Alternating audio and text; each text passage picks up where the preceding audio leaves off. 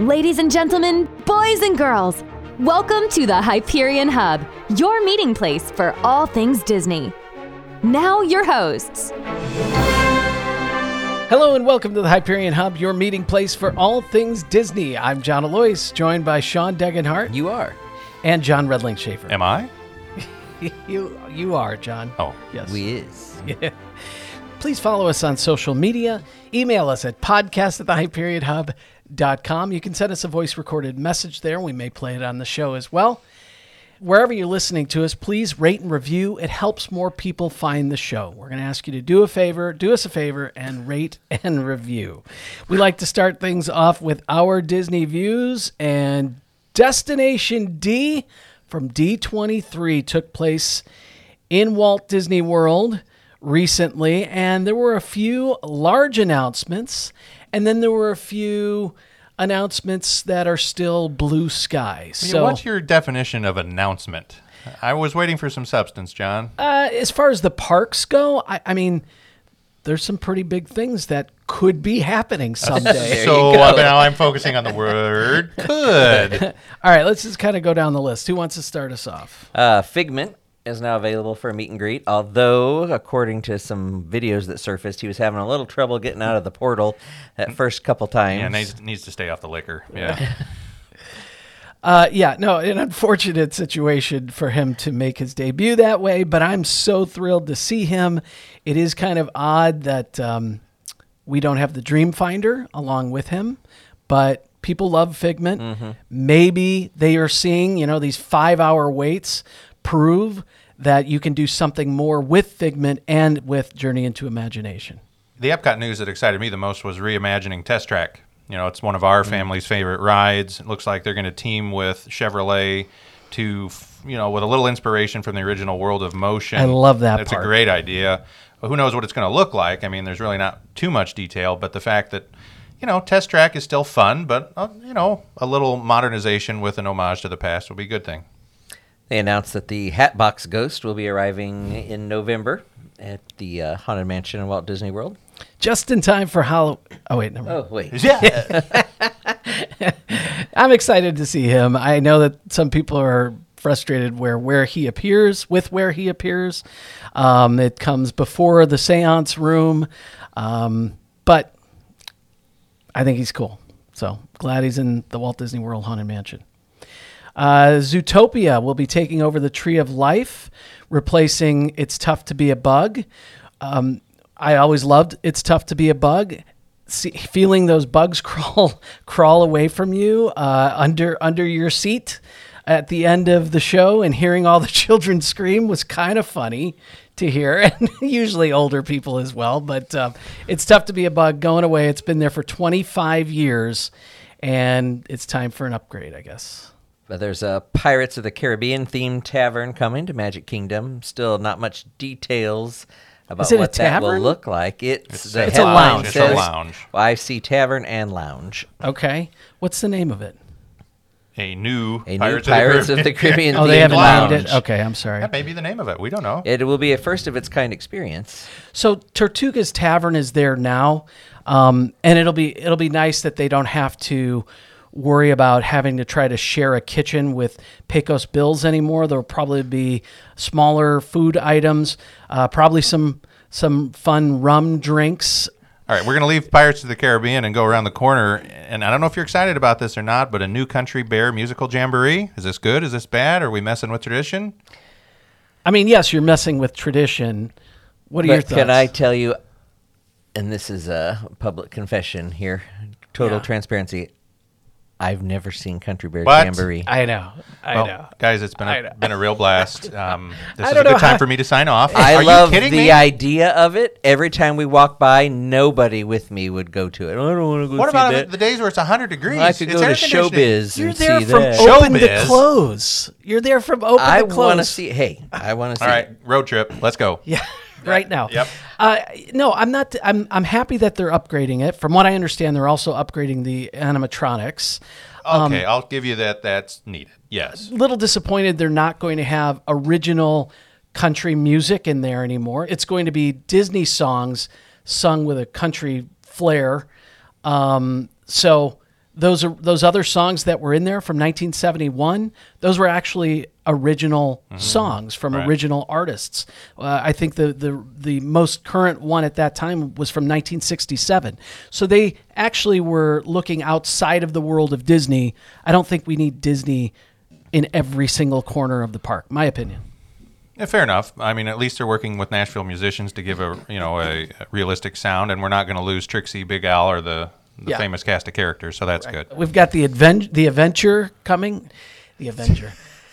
We've Look got out for the Avenger! We've got Is that a the, boat? We've got the Disney Ad- Adventure coming. John, you're going to probably be the first one on this cruise ship because you go every summer now. well, we got to checklists are what they are meant to be, right? No, it's very exciting. It looks like the adventure though is going to focus on that Southeast Asia uh, track that they were looking at to expand Singapore, Hong Kong, Australia, and New Zealand. And sure, if I could say I'm going on the adventure and do something like that, that'd be great. Probably a little high price point right now, but when it's done, it will be neat to see how she sails and, and what's what's to offer for the cruise members and those who spend a lot of money to tour Southeast Asia. Ahsoka Tano will be uh, coming Bless to you. Star Tours next year at Disney World, Disneyland, and Disneyland Paris. So that's Oui, oui. going to be exciting.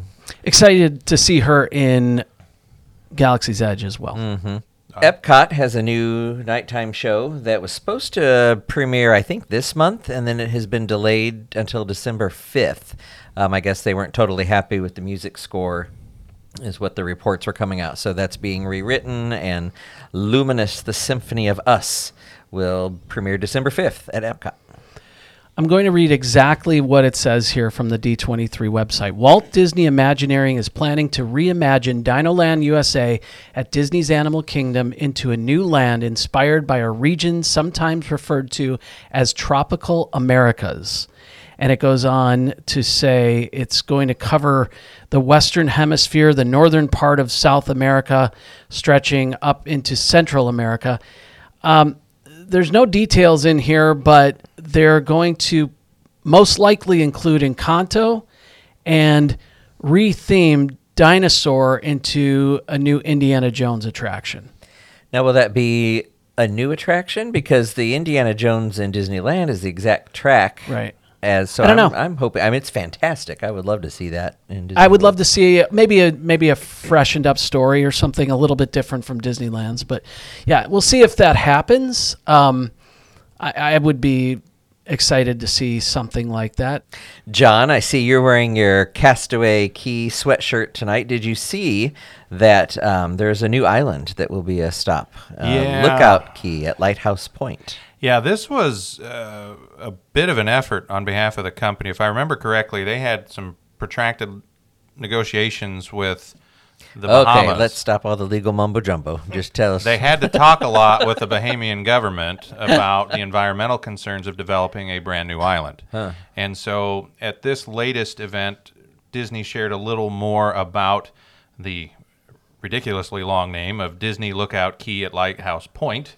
Seems unnecessary, but again, it's yet another option. You know, with these many more boats coming out, they can't all stop at Castaway Cay mm-hmm. at once. So I think it's a practical plan.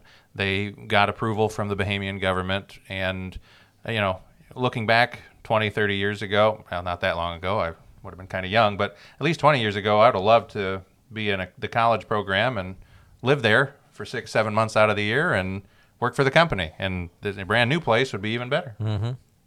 One other announcement from D23 the next D23 Expo will take place August 9th through the 11th at the Anaheim Convention Center. Now, time for the second half of our conversation with Mindy Johnson. You may remember when Mindy started researching her book, Ink and Paint The Women of Walt Disney's Animation. Literally, she was handed five pieces of paper from the Disney company, and she turned it into a beautiful coffee table sized book. Enjoy. So from the first five pages in that folder that you received Yes. till the time the book rolled off the presses, what kind of time frame was that, and what kind of changes did you know the book go through in that time period? Well, it went from a charming little book to the tiny tome you have today that will give you a good upper body workout. and even even as large as it is, it is still just scratching the surface. So um, I had to do some, you know, kind of choosing gems from jewels as far as what I could put in the book. And I knew after Ink and Paint, then again, I was asked what's next. And I said, well, my brain hurts because it was five years of hmm. no life of Tinkerbell. And that size was seven years. I had no life for five years except this book. I literally disappeared into it um, and had to, you know, and a number of, for a number of reasons. But um, it really was an absorbing i had to just immerse myself in this world and find as many families and collections and dig under beds and into people's closets and um, and about 85 to 9 about 85% of what's in that book is not in the disney archives hmm. came from private collections and from families and uh, just dogged research in you know, I don't know. I think if you read through, I did a hundred and eighty some interviews. I think for that, um, and had to find, you know, get the answers to some of the oddest questions about why would you tape a quarter to the bottom of your ink? you know, oh, okay, now I get it. you know, just crazy little bits and pieces because there were no textbooks for this. There were no uh, they came in for training, absolutely, but it was all in house and specific to Disney. You're not our first author to mention the interview process or the visiting with family members. And I want your impression, we've asked this of others, guests as well, a sense of pride, a sense of joy, a sense of trepidation. What are what did you experience with family members when you approached them about talking about their parent or their relative or their experience? And did you find them digging things out of file cabinets? I can just sense some people, oh, you'd love to see this, you'd love to see this, and you find yourself sitting there for six to eight hours and not being able to get out of their house.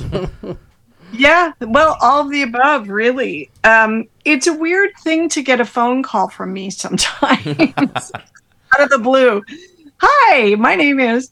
Um, I'm an author historian, and I'm, would you happen to know or would you be real you know and finding these people you know you have mrs harry so and so you don't have their names necessarily. It's it, especially researching women is it, it's extra challenging. Because when you like i said in the archives they had everything about the men but nothing about the women. I couldn't even get i'd have to find christmas card lists if somebody pulled out a christmas card list in their collection, that was gold because you suddenly had names. But even then, it would be Mrs. Harry so and so. So you'd have to, all right, reverse engineer your research a little bit and do a lot of peripheral digging. There were a few holy grails, um, key names in women and families, but oftentimes um, it ran the gamut from handing me bankers boxes filled with uh, cells and and documents and love letters and uh, ID photos and you know folded up ribbons and and please tell our mother's story, tell my grandmother's story, tell my aunt's story, to you know phone calls sitting late night. Uh, Gracie Godino's nephew was like, "Yeah, I want to tell you about my aunt. She was great," and we had the best conversation. He just he said he turned the lights out, sat in his chair, and just for hours went on and on. And, she was the kind of gal you would have loved to have hung with. She was just this great, fun bundle of amazing character. Um, some families were, you know, a little reluctant. Um, or they just didn't have anything. I had one family call and say, you know, she was the lady who baked cookie cookies for us when we came home from school. We never knew what she did. Can you tell us? And I get that still from a lot of families about, well, I can tell you that she did work in this department, so she would have been doing this. And and uh, so it, it was heartbreaking in a lot of ways where I felt like, oh my gosh, if I would have just started two years earlier, five years earlier, the stories I could have gotten. Uh, many of these women sadly passed and nobody knew who they were. So I felt the heft, the weight, the gravitas of of telling their stories. And um, our dear Don Hahn said to me when I he was one of the first people I reached out to, and he was like, "Well, start with these people," and he said, "Look, you're the only one who's going to tell this story, so you've got to tell it right." no pressure. okay, yeah. so I still hold that to him that yeah, you're the one who started this trouble. but I, but I never thought of it that way. There are some instances where you became the educator and historian for a family. How wonderful yeah. is that, though? Yes, you, you feel the weight, but how much joy did that bring you, though? Well, immense. I, I still get families uh, who then I didn't know about. Now, and, and it's kind of that example if you build it, they will come. So by getting the book out there, then suddenly more people come forward and, hey, you might be interested, which is great because then it brings about filling in these pieces. It, as as big as it is, it still is not comprehensive. I still have more looming questions. It's like fine Swiss cheese, right? There's still going to be holes in there. And by expanding and going out to other studios, I have a, a good grounding, but each studio had its own tenor, its own process, its own personnel breakdown, its own pipeline, its own technology. And so you have to kind of take in that culture just as much. And now it's almost even too big for me. It's a giant monster. And, uh, but a lot of other folks have been, they know to come to me to kind of bring whatever they have. Hey, we came across this name. I'm like, great. I'll get to it when I finish with these 500 women I'm working on now. It's a big epic story to tell. Even overall, our animated history is filled with a lot of missing pieces and and confusing moments and time frames. And I don't know if we'll ever be able to get an accurate handle on it all, but we can at least get this part answered. I, I will, if I may, tell a sweet story of uh, dear Wilma Baker. She, uh, when I first started, I uh, got a hold of a couple of key women, and they're like, "Well, you know," and there is Wilma. I knew of Ruthie Thompson, of course, and I, when I got the green light on the book, I said, "Okay, you get the paperwork. I'll we'll sign contracts. I have to get moving. Ruthie's about to turn 102." well, she lived to be 111. God bless because she was our only living person who was eyes and ears inside the Kingswell studio. Mm. So I needed to get to her right away. And it was the biggest moment of joy when I could hand the book to her and sign a copy to her. And I've got the cutest footage of her going through with her magnifying glass. And it was like her looking at her own yearbook, hmm. where everybody else is like, oh, history we can learn. And she's like, oh, there's Kiki and there's KK and there's Mimi and there's everybody. And it was her her yearbook, right? Um, but I got a hold of Wilma Baker, who was in her 90s. I think she's about 96 when I first met her.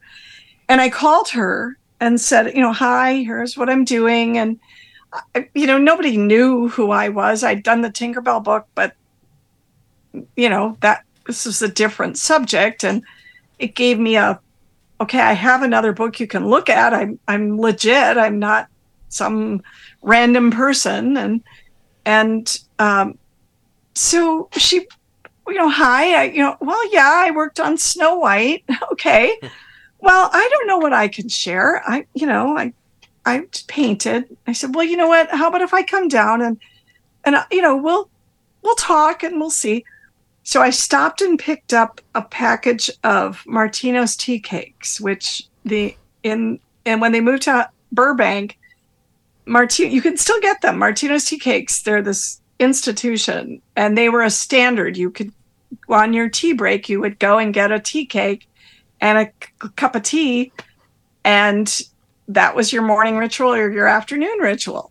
Well, I brought down some Martino's tea cakes and sat down with her and had my voice recorder and you know piece of paper and i had my list of questions i wanted to talk to her about in the films well i don't know what i can share with you but and she was all you never saw wilma in disarray she was uh, you can spot her in photos going back to the 30s she's stunning always and she was we just had the cutest visit and I cracked open the tea cakes and she about wept. She was like, "Oh my gosh." And it just kind of called up a bunch of memories for her. 6 hours later.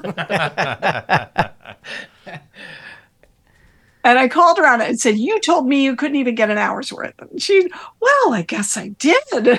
she was pulling out her, her paint box. She was still painting in her 80s.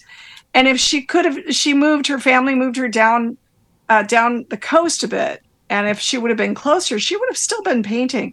She pulled out one of her gloves. I said, Well, this still has paint on it oh my gosh, this isn't. She's like, well, I should have tossed that. I went, no, don't you dare. So she gave it to me. Mm. I said, wait a minute, you got to sign it. So she signed it for me and I have it. It's one of my treasures. So we got her through, and her, she had said to me, I just want to hold the book in the ha- in my hands. I, I maybe then my grandchildren and great grandchildren will understand what I did. So that was my goal was to be able to get her to do that. And I called when we had it in a galley form. So I had it on my iPad. And I called her daughter and I said, Look, can I get it over to show her? She said, Well, and it was around the holidays. And she said, Well, mom's slowing down. She said, Let's get her through the holidays and see how she's doing. And I said, Okay, well, I know she wants to see it.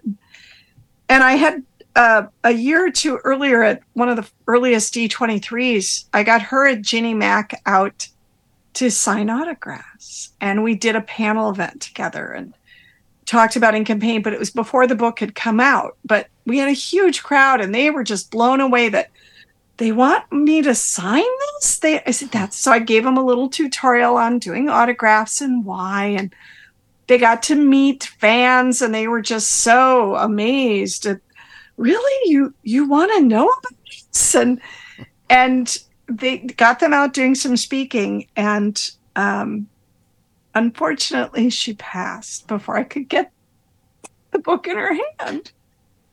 And the family invited me to her funeral. And myself and one other woman who and the department head that she had worked with, we were the two non family members. And they buried her with one of her paintbrushes in her hand. Outstanding. And her grandchildren got to see what what mm-hmm. she yeah. Did. They have they are so proud of their great grandmother. And now there's a place where these families can go to and say, that's that's why in the back you see the galley, which is only a fraction of the thousands of women. but I tried, I had only so much page space. So we tried to get as many women, not only in the body of the book, but also in the back of the book. And uh, so that you would have a starting point to be able to say, yes, they were real, and here's who these women were. And uh, there's hundreds and hundreds more that we're now still, I keep a database going.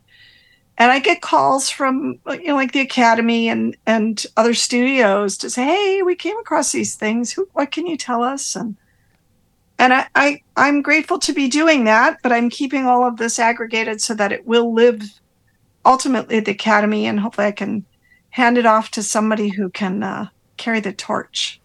And it seems and, like you know what this little project how it's from the time it started to now you've kind of been given the mantle of preserving all of these wonderful stories. And i can hear it in your voice how you accept that responsibility not very lightly at all and just what no, an honor that is. It is. I, I'm. I'm. Uh, it kind of found me. I think in a lot of ways. I. It wasn't anything I.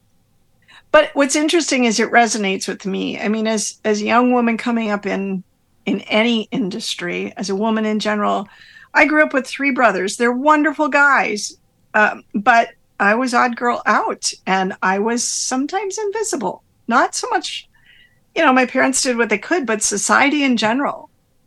Um, and so I get it. I've I've had the sting of that. I know that it it sucks. and pardon, you can cut that out. No, but it it, it doesn't does. smell.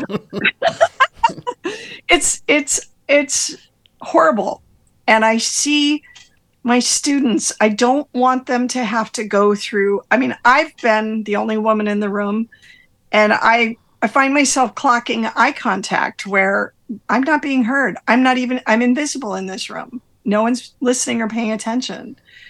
And it, it's awful. It's a horrible feeling that no one should have to go through, um, regardless of whatever hair color or shoe size you are, you know, let alone gender or orientation or uh, whatever else. So uh, I teach a class at CalArts in the history of women and other underrepresented artists. So I spend my time finding those who are lost and bringing them to light.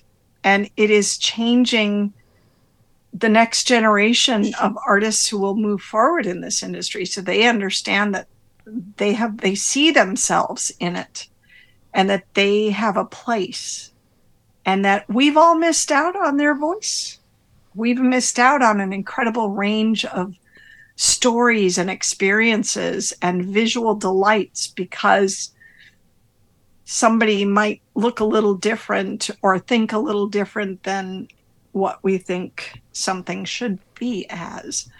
And um, there's nothing wrong with that. There's nothing that's going to harm anybody else, right?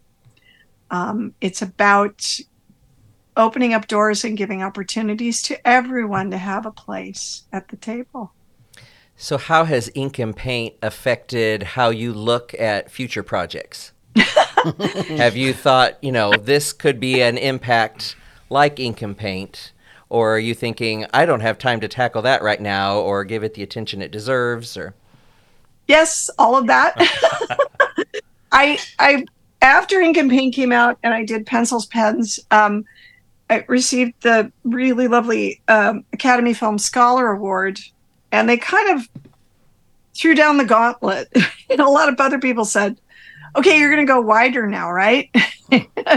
you did Disney, now go elsewhere. And uh, uh, okay.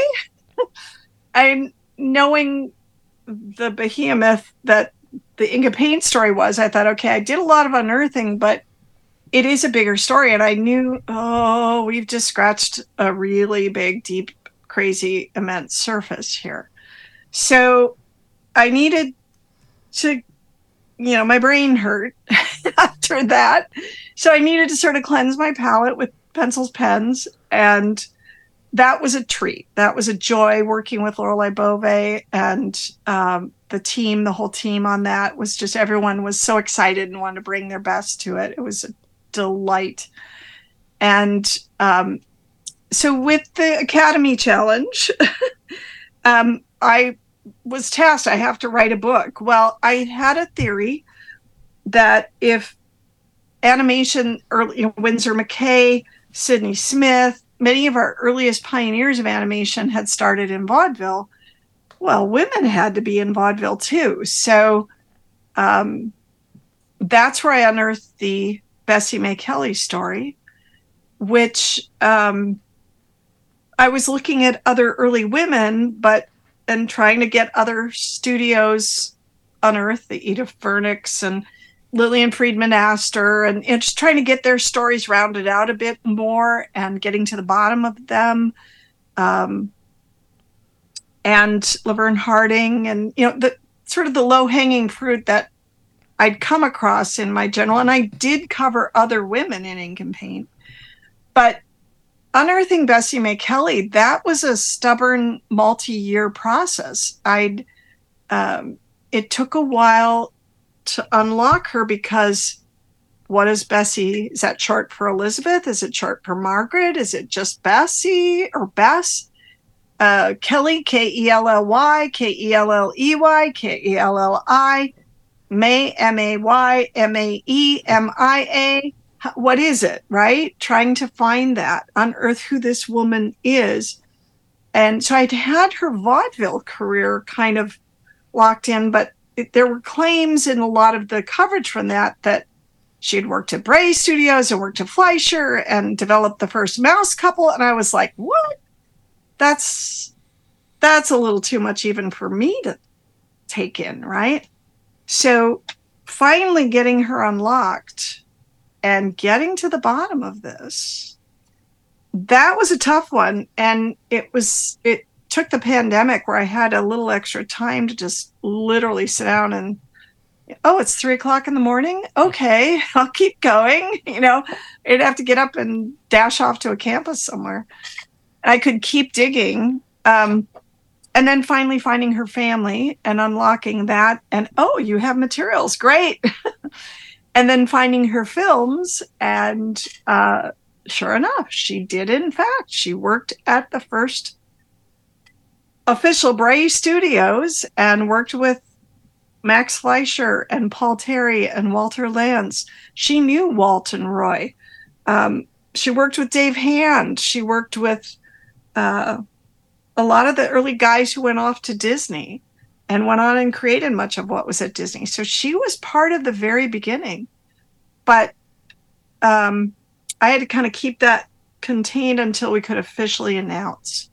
And now getting that book finished is uh, and and the film that I'm working on about her. Um, it's been a little intense, but that's what's next. So.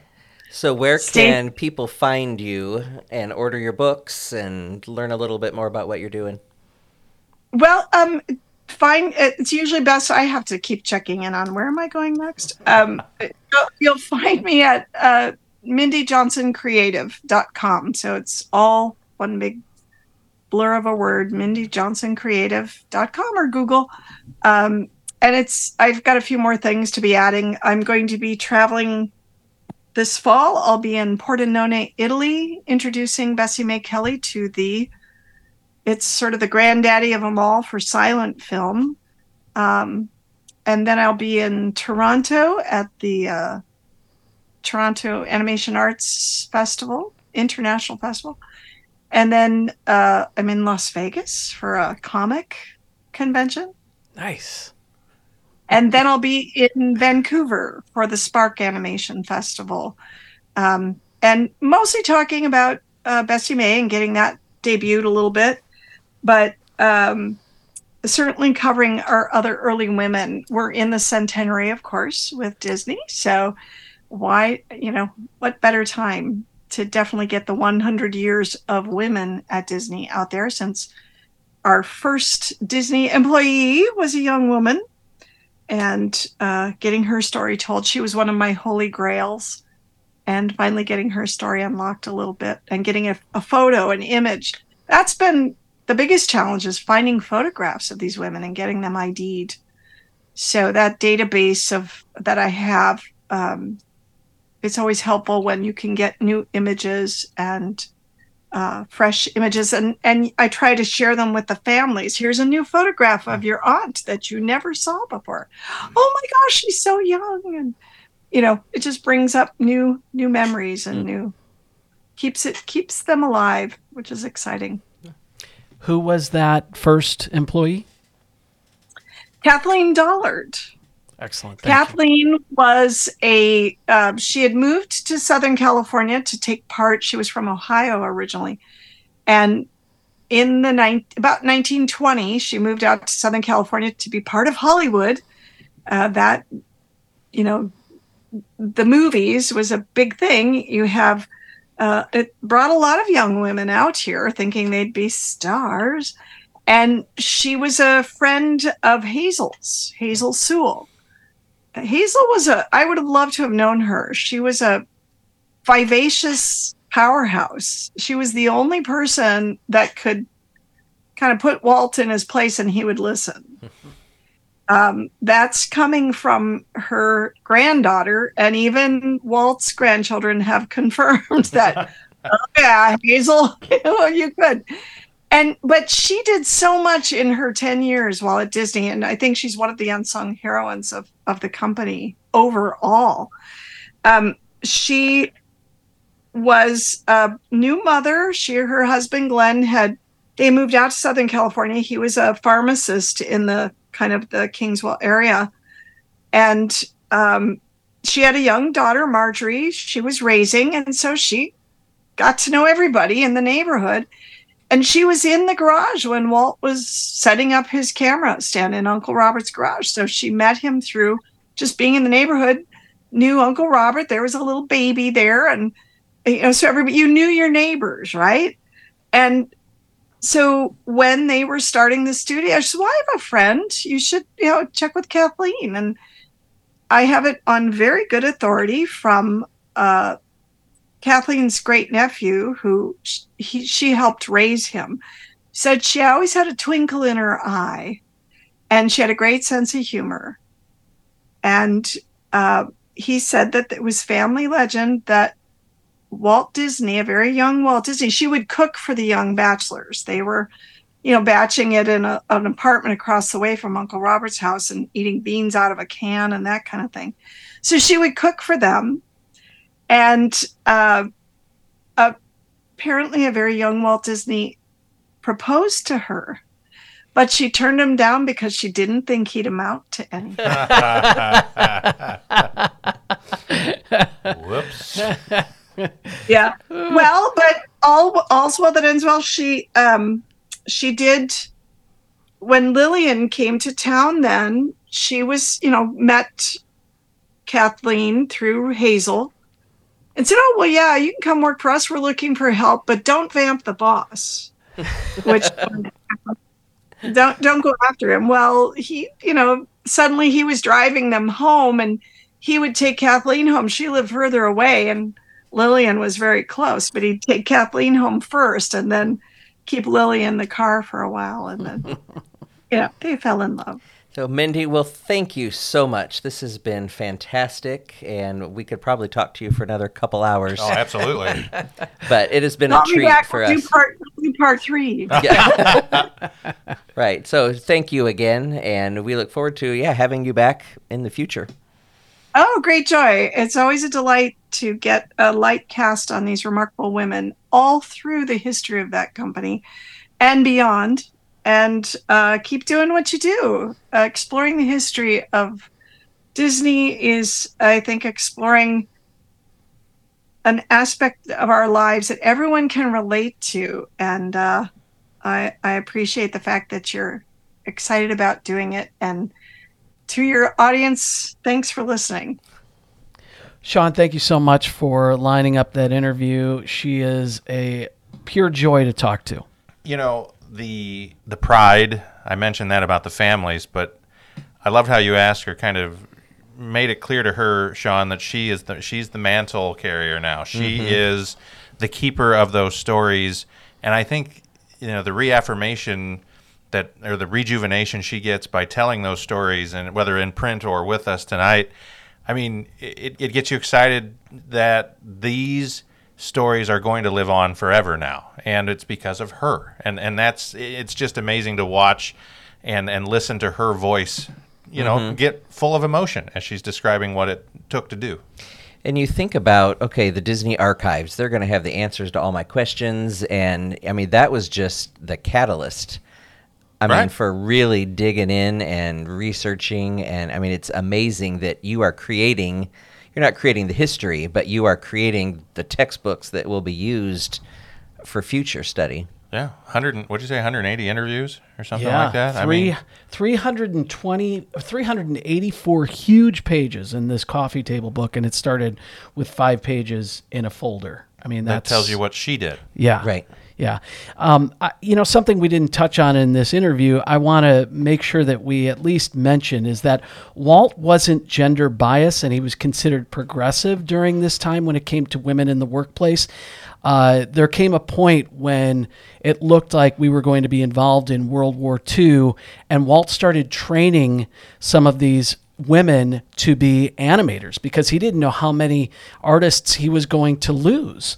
And some of the animators took exception to that. They thought that they would be uh, under undercut, you know, kind of um, he would have to pay less because these were women. And Walt was quoted in 1941 saying, "If a woman can do the job, she gets the pay," and that speaks volumes for the fact that he was looking for talented people. And we didn't get to talk about it in the interview, but it is mentioned in this book. And once again, the book is Ink and Paint The Women of Walt Disney's Animation. It's from Disney Editions. Outstanding. Make sure you follow us on social media. You can also email us at podcast at thehyperionhub.com. Wherever you're listening to us, please rate and review so more people find the show. Till next week, have a great one, everybody. We're glad you could join us. We'd love to hear from you. You can email or send us a recorded audio message at podcast at thehyperionhub.com.